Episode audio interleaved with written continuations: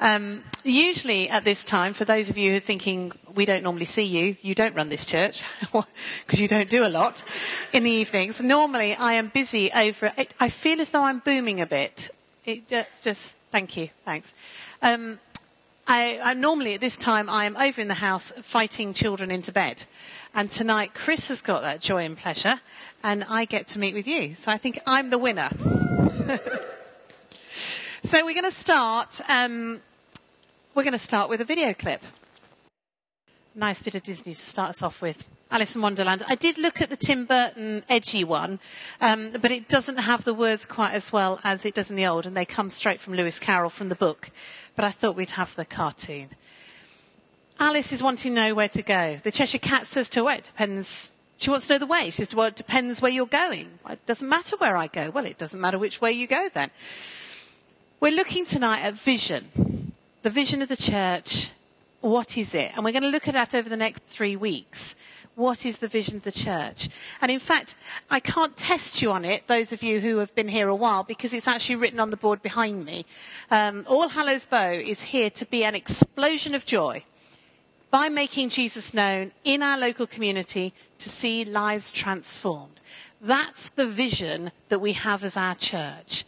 That's the vision that we're going to be talking about over the next three weeks. Why do we need a vision? Well, imagine trying to aim at something, but nobody tells you where to throw. Imagine trying to take a photograph, but nobody tells you what to take a photograph of. Imagine, like Alice, setting out on a journey, but not knowing where you were going. We need to know where we're going if we are going to travel. Chris and I occasionally, when we go out, have these weird conversations where we set off and we both think we're going different places first. Normally, when we haven't done that communication thing, you know, that's really important in marriage. And so we end up having an argument about which way to go. Have you ever gone out as a group of five or ten people? I used to do this at university. We'd go out for a day trip. We'd like, we're going for a day trip today because it's a bank holiday. And we'd all hoof off somewhere in Wales or wherever we were going.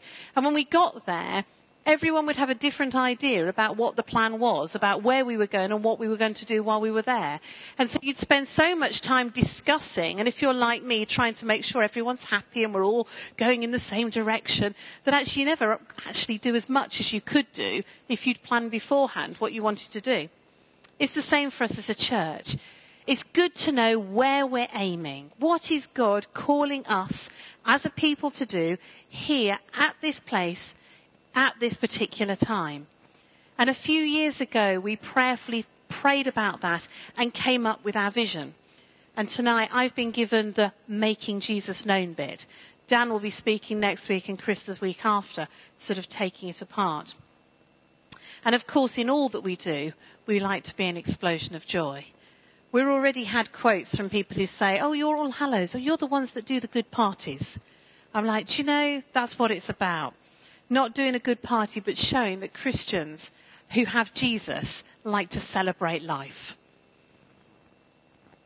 The second part of our vision is talking about making Jesus known. And the reading we had is Jesus' last chat with his friends, his disciples. The last thing that somebody said is often the most important. When I go babysitting, well, I go out rather, and then leave my kids with a babysitter, the last thing I say is the thing I really want to emphasize. Remember bedtime at eight, or I love you, or don't shoot your sister, whatever it might be. Teachers' last words to children sitting in exam. You remember that last lesson, and particularly at uni or college, you'd know that whatever other lectures you missed, don't miss the lecture before the exam, because that's when they give you the hints. And that's when you need to know what to study. They tell you the important stuff. What would your last words be if you were leaving somebody? If you were going away? Some of you have. Some of you have left family in other countries and come here. What were your last words to them as you left? Often, I love you. I'll miss you. Chris's mum's last words to her are often, be good. That says something about Chris, I think. Jesus' last words in Matthew 28 are really important for us to remember. They're the ones that he said. He was leaving his followers to go back up, to be united with God and the Holy Spirit in heaven, to return to his Father. And he, these are the last words that he says. Once again on a mountain. In Matthew, he also does the Sermon on the Mount. He's on a mountain. There's other occasions he's on a mount, the Mount of Olives. It's a sign of the importance. It's also quite good because you're stood on a mountain. People are there, slightly lower down the slope. It's a great way to be able to talk to people. Moses met God on a mountain. Elijah had experiences on mountain. Mountains are really important in the Bible. And as he's standing there, he turns to them. And he says, therefore, go and make disciples of all nations, baptizing them in the name of the Father and of the Son and of the Holy Spirit, and teaching them to obey everything I have commanded you. And surely I am with you always to the very end of the age. Well, that's what he told us. His disciples, he tells us. And that's his last command. And when I first came across this as a young Christian and realized this was what Jesus was telling me to do, I found it really daunting. What? Go and make disciples of all nations? Well, where do I start? Where do I go? Do I get my plane tickets and head off somewhere out to Mongolia or South America? What do I do? It seems so overwhelming. Do I drop everything I'm doing now and make this my one thing? And then I looked at the Greek. Well, a number of years later, when I was at university, they made us look at the Greek. So I did. And the bit that says, we translate, and is translated slightly different in many different Bibles, but here it's therefore go and make, parathentes of, that's the Greek. Parathentes of actually is trying to convey something slightly different. It's much more like in your going. So if I said to one of my children, go and tidy your room, I would expect them to drop what they were doing and go and tidy their room. And they, as good children, would drop everything they were doing and go and tidy their room. Well, at least in my dreams they do. In reality, maybe that's not quite the case would be do that now. But the Greek is much more in your going. In your going. As you do everything else, do this as well. So if I say to my children, um, when you're going upstairs, will you take this big pile of things you've dumped in the kitchen? And next time they go upstairs, they do it. Well, again, if they've remembered, that also happens in my dreams, not in reality. But do you see the difference? Rather than Jesus saying, go now, drop everything and do this this second, he's saying, while you do everything else, everything else you do, make this something you do with it. Make disciples, point others to me. Introduce others to me as you're doing what you do anyway. Are you studying? As you study, make Jesus known to others. Are you a housewife? As you're cleaning your house, make Jesus known to others. Do you work in an office? As you're going on the tube in the morning, make Jesus known to others. Sorry, I just, you probably need a lot of grace commuting, particularly on the central line. And as a person, my nose is always by somebody's armpit. But anyway, that, that's aside. But whatever you're doing, even if you have your nose in somebody's armpit on the tube, make Jesus known in whatever way you can. And suddenly it changes, doesn't it? It's like, how do I do what I do? We're all called to be different people. We have different gifts and abilities. Some of us are great at standing up and talking to groups of people. Some are great at getting alongside people. Some have a gift of service and are great at, at serving and helping others. Others, are, uh, there's a myriad of gifts in this room. And Jesus is saying, whatever you do, make Jesus known. Make me known through it and with it. We're called to make Jesus known as individuals. And we're called to make Jesus known as a church. And we're not just doing it because Jesus says it's a good idea. I mean, that's a good reason. But we're also doing it because we know Jesus is everything. Many of us here, in fact, most of us here, have had an experience at some point in our lives where we know that Jesus has changed our lives. For some, that has been massive changes, huge testimonies about turning back on drugs and alcohol and, and to a different life. Many of us don't have those big testimonies. We just have the testimonies of every day choosing to live Jesus' life and how worshipping Him and being with Him and Him being part of our lives makes our lives better here as well as assuring us a different future. We're here because we know Jesus or because we want to know Jesus. Because He's amazing. He's done so much for us and we want to pass it on. And that's one of the reasons this is All Hallows vision statement. It's the golden thread that runs through everything we do. There is nothing we do that isn't about making Jesus known. When we have a party outside, we're making Jesus known. His joy, his love of life, the fact that he just wants to hang out with people.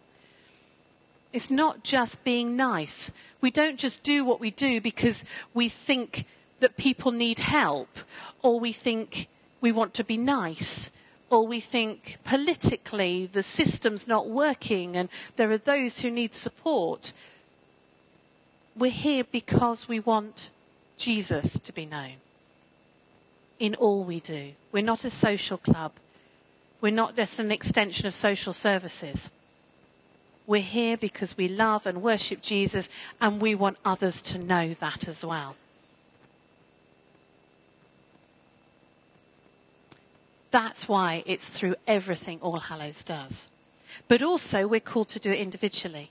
And I'd just like Anne to come and share a little bit about how she makes Jesus known to those around us. Thank you, Becky. Um, hi. I expect for all of us we're in different contexts, but for me, my context is that most of my neighbours are Muslim, and so I have the privilege of seeing how I can, you know, just share Jesus with my neighbours, which is amazing.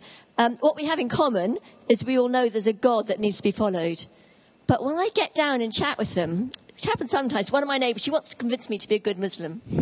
But, um, you know, she'll tell me things like, Anne, if you fell down, I'd pick you up.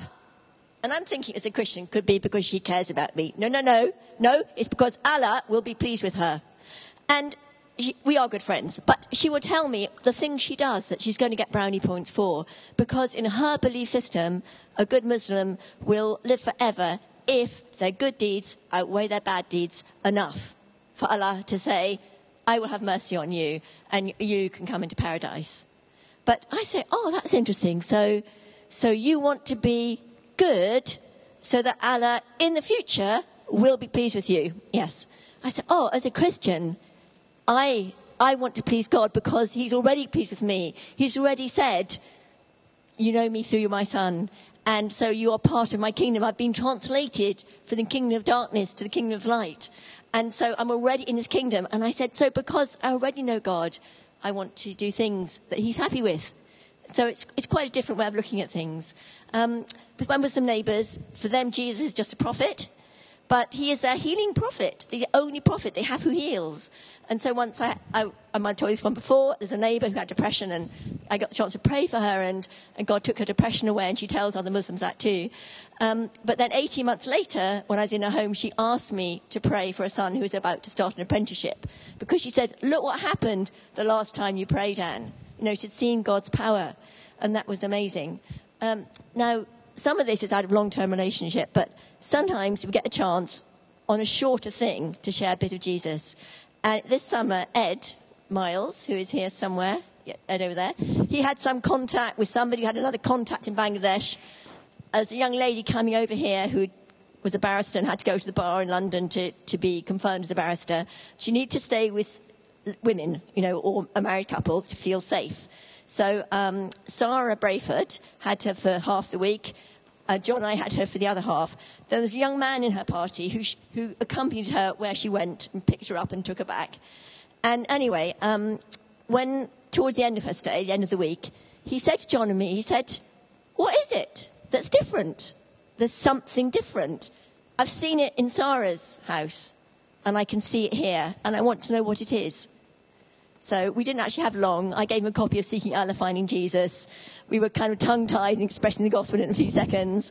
But I want you to know that if you know that Jesus has changed you, if you've made him your Lord and you've, he's the one you honor in your lives, you will know that he's done stuff in you and that you are changing. And it's a long process. I'm still changing. The more I uh, go on as Christian, the further I can see there is to go. But God loves me and has accepted me, and He's just amazing. And I want you to know that it shows. It shows when you know God. So don't be shy in sharing when God gives you the chance. Lovely. Thank you.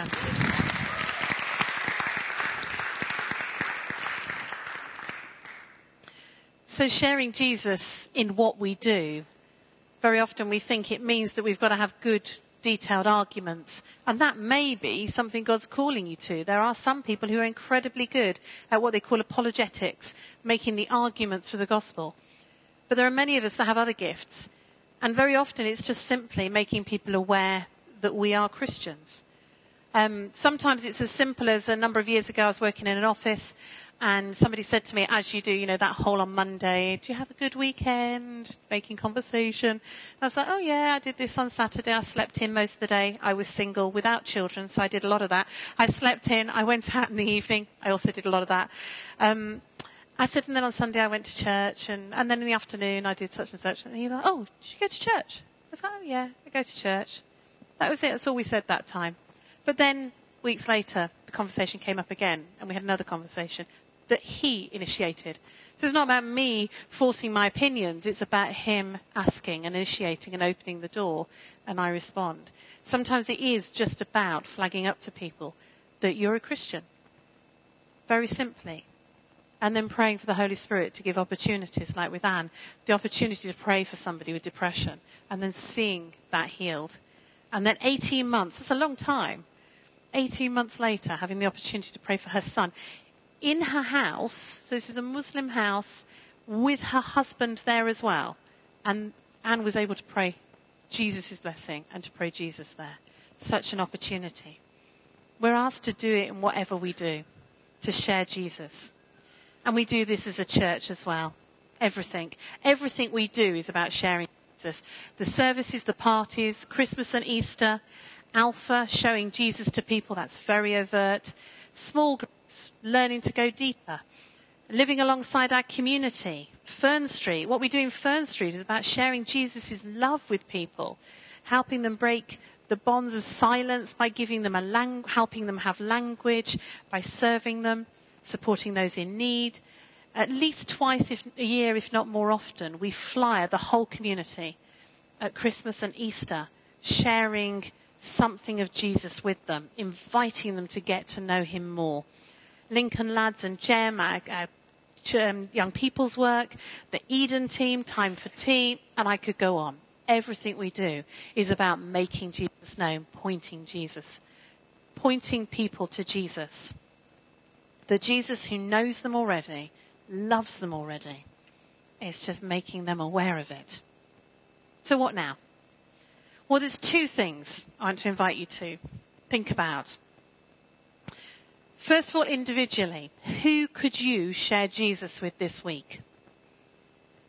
And I don't mean who could you go and give a Bible to and a tract to and tell them about the one true God necessarily, but who could you point to Jesus? Whether it is simply a matter of somebody who you see every day um, and encounter every day at work who doesn't yet know that you go to church. Maybe it's a conversation with somebody who does know you go to church that you just want to draw out a little bit more. Maybe it's serving somebody, having a rough day, taking them a coffee, taking a meal round to a family that's struggling. Who could you share Jesus with this week? And then corporately, us as a group. There's three ways, three ways I'd like to invite you to think about joining our church and supporting the work we do in making Jesus known. First of all, you can pray. Many of you are already on our prayer list. You get emails to, um, with prayer, um, things to pray for, connecting you in, Brilliant. Lots of you pray for us already. If you don't, there's some cards here. You can sign up. We can send you an email with prayer things. Um, October, we had a particular prayer focus where there was things going out regularly. There's often things on Facebook. Pray for us. Pray for the work we do. Pray for the team here. You know, your prayer makes so much difference to everything we're doing. Give. We financially, it takes money to run a church. And many of you are already giving and supporting us financially, which is fantastic. And I say us, it's not us as in me and Chris. You know, we don't get any of the money you give. It's all about going here to running the church and to the mission and outreach that we do.